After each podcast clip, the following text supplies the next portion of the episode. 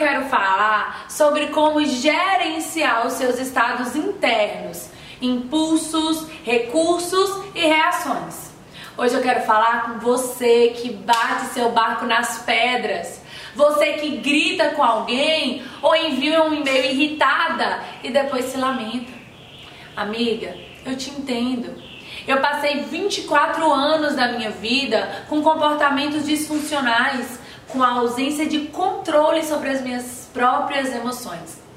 Eu me tornei refém de mim mesma, uma refém dos meus sentimentos e reações. E com o conhecimento de autogestão, eu passei a enfrentar os desafios, eu passei a defender o que acredito e navegar em situações difíceis com muita, com muita facilidade. E é sobre esse controle, é sobre esse autogerenciamento que eu quero falar com vocês hoje. Eu vou trazer aqui cinco passos extremamente práticos para girar essa chave da sua vida. Chega, amiga! Chega de ser refém! Você é uma gigante e eu vou te ensinar como ser autora dos seus sentimentos e dos seus impulsos. Eu quero que você olhe para trás e se orgulhe das suas reações, e se orgulhe de você, e se orgulhe da sua transformação, e se orgulhe da sua mudança de comportamento. Esse vídeo aqui, apenas ele e a sua decisão de mudar vão ser suficientes para você criar mais espaço entre o estímulo e as suas respostas. Então, de maneira bem direta e objetiva, eu vou trazer para vocês cinco passos para o autogerenciamento. O primeiro passo, pessoal, é parar. O segundo passo, respirar, notar, refletir e responder. Esses são os cinco passos que nós chamamos de PRNRR. E aqui eu vou trazer para vocês a explicação de como colocar cada um desses passos em prática na sua vida. Então vamos para o primeiro. Pare. Sentiu um gatilho? Pare. Alguém falou algo ou de alguma forma que você não gostou? Pare. Ficou irritada com algo? Pare. Não reaja. Pelo menos por um momento. Faça o que a gente chama aqui de pausa sagrada. O segundo passo é respire. Concentre a sua mente na respiração. Force, reforce a pausa sagrada e acalme seu corpo e a sua mente. Nessa etapa, pessoal, basta inspirar o ar profundamente e soltá-lo lentamente.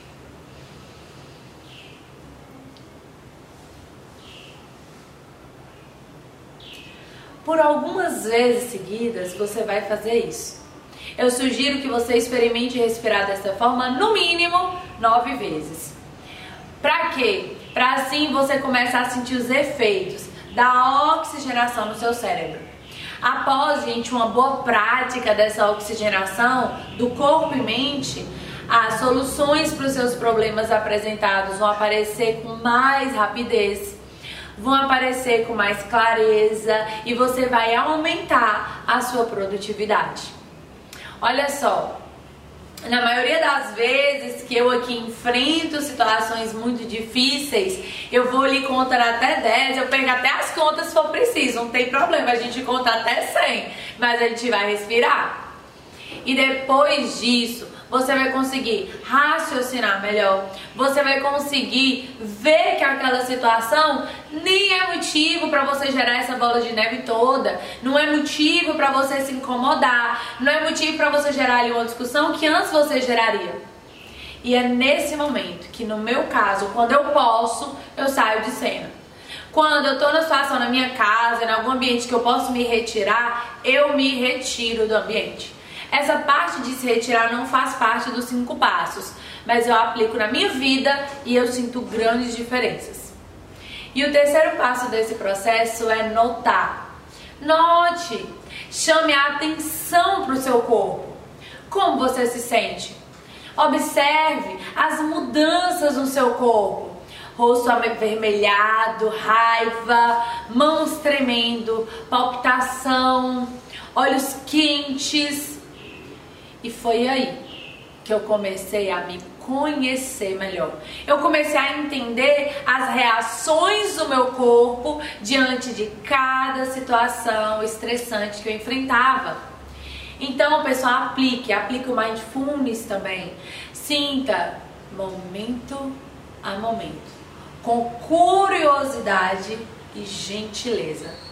Mova, mova sua fala, mova o seu pensamento de estou com raiva para eu sinto a raiva em meu corpo. E o próximo passo é reflita. Reflita de onde vem essa emoção.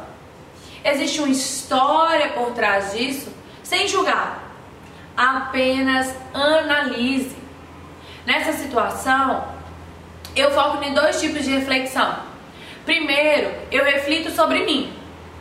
E eu entendo que as minhas reações têm mais a ver com as minhas dores do passado do que com aquela situação de fato. Por exemplo, quando eu me sinto rejeitada, quando eu me sinto abandonada, eu entendo que esse sentimento tem mais a ver com os abandonos que eu senti no meu passado, na minha infância, do que com aquela situação momentânea. E eu entendo que hoje eu sou adulta, hoje eu sou dona do meu destino e eu tenho poder, eu tenho o poder de escolher permitir que aquela situação me abale e assim me tornar uma vítima pequena e fracassada ou decidir que eu tenho poder, eu tenho o poder de decidir e tudo bem. Aquela situação liberou em mim um gatilho do passado mas hoje eu sou vencedora.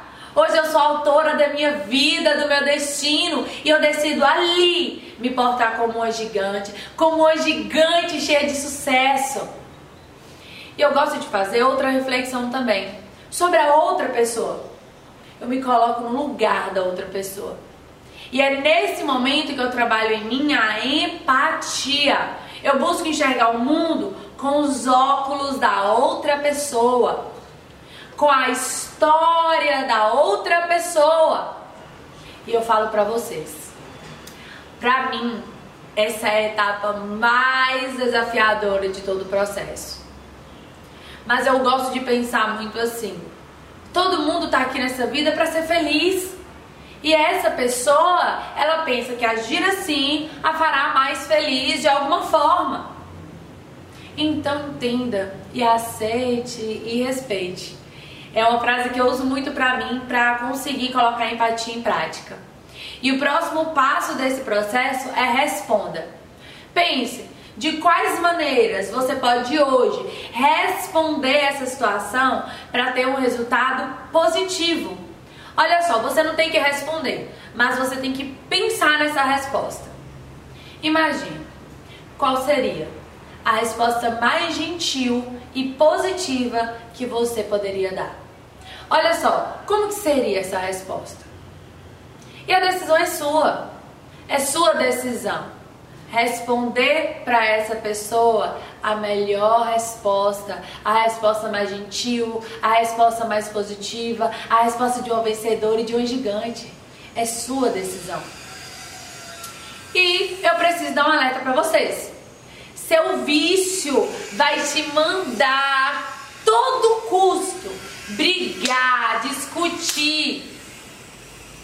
Mas a decisão é sua. É sua decisão calar essa franga, calar essa voz que tá aqui na sua cabeça falando: vai lá, discute, fala o que ela merece ouvir.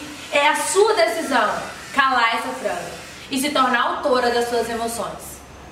Se você falar comigo assim, Vanessa, e agora? Eu briguei, não consegui aplicar esses passos, o que, que eu faço?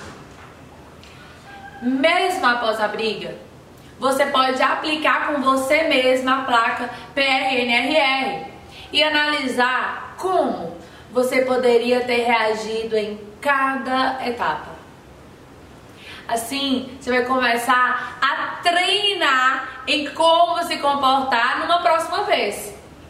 e mesmo, pessoal, mesmo reagindo mal, mesmo tendo enfrentado a situação ali, não conseguiu aplicar todas as técnicas, depois se arrependeu, mesmo tendo uma reação que você não se orgulha, já é um avanço. Já é um avanço notar que você errou, já é um avanço se arrepender. Eu falei recentemente no meu grupo VIP sobre uma celebração que eu faço é, por quê? Como que eu era? Antes eu era uma pessoa muito estressada. Aqui em casa eu brigava todo dia com alguém. E no meu processo de mudança, de transformação, eu decidi mudar esse meu comportamento. Normalmente, diariamente, eu brigava ali de 3 a 5 discussões por dia com o pessoal aqui de casa. E aí, quando chegava a noite, no, no, meu processo de transformação, né? Eu olhava pro meu dia e eu notava, briguei duas vezes hoje! Uhul! Yes! Obrigada Deus! E tinha gente que falava assim, Vanessa, você brigou hoje, por que você tá aí celebrando? Gente, o nosso processo de transformação diz apenas a nós mesmos. Eu preciso me comparar com a minha eu do passado e não com uma pessoa plena, calma, serena. Eu não posso me comparar com essa pessoa. Eu tenho que me comparar comigo mesma. Esquece a grama do vizinho e foca na sua grama. E celebre. Celebre todas as suas conquistas, por menores que sejam elas. E seja gentil. Seja gentil com você mesma, seja gentil com o seu processo de transformação. São essas celebrações que vão te dar o gás para você continuar dando o seu melhor na sua jornada. E para fechar com chave de ouro aqui, eu vou trazer para vocês um over delivery com os benefícios desse autogerenciamento. E o primeiro benefício que eu senti foi uma melhora notória em todos os meus relacionamentos. Foi uma melhora notória no meu emocional. Foi uma potencialização da minha felicidade. Autoconhecimento. Eu passei a me conhecer melhor. Eu comecei a sentir, entender, avaliar todas as minhas emoções, todos os meus impulsos, todas as minhas reações eu passei a confiar mais em mim. Gente, eu vou contar pra vocês, eu tinha medo de enfrentar situações e reagir de uma maneira muito negativa e depois me arrepender. Então, nas situações desafiadoras, o que, é que eu falava? Mãe, vai lá pra mim! Por quê? Eu não confiava nas minhas reações. Então hoje eu confio em mim. Eu sei que eu posso ser surpreendida com a situação mais desafiadora que for, que eu vou saber sair dela com dignidade. Um outro grande benefício também foi a autorresponsabilidade. Eu comecei a assumir a minha responsabilidade pela minha vida e pelas minhas emoções. Eu sou, eu sou a diretora do filme da minha vida. E é esse o convite que eu faço para vocês hoje gerenciarem suas próprias emoções, se tornarem autora dos seus sentimentos e reações, girar chaves na sua vida, dizer não, dizer não para esse comportamento impulsivo e cumprir o seu propósito aqui na Terra com dignidade, com felicidade, com amor, se contaminar de bons sentimentos e contagiar as pessoas ao seu redor com ele. Se eu conseguir, você também consegue. Campeã, vencedora, Deus dá asas, faz teu voo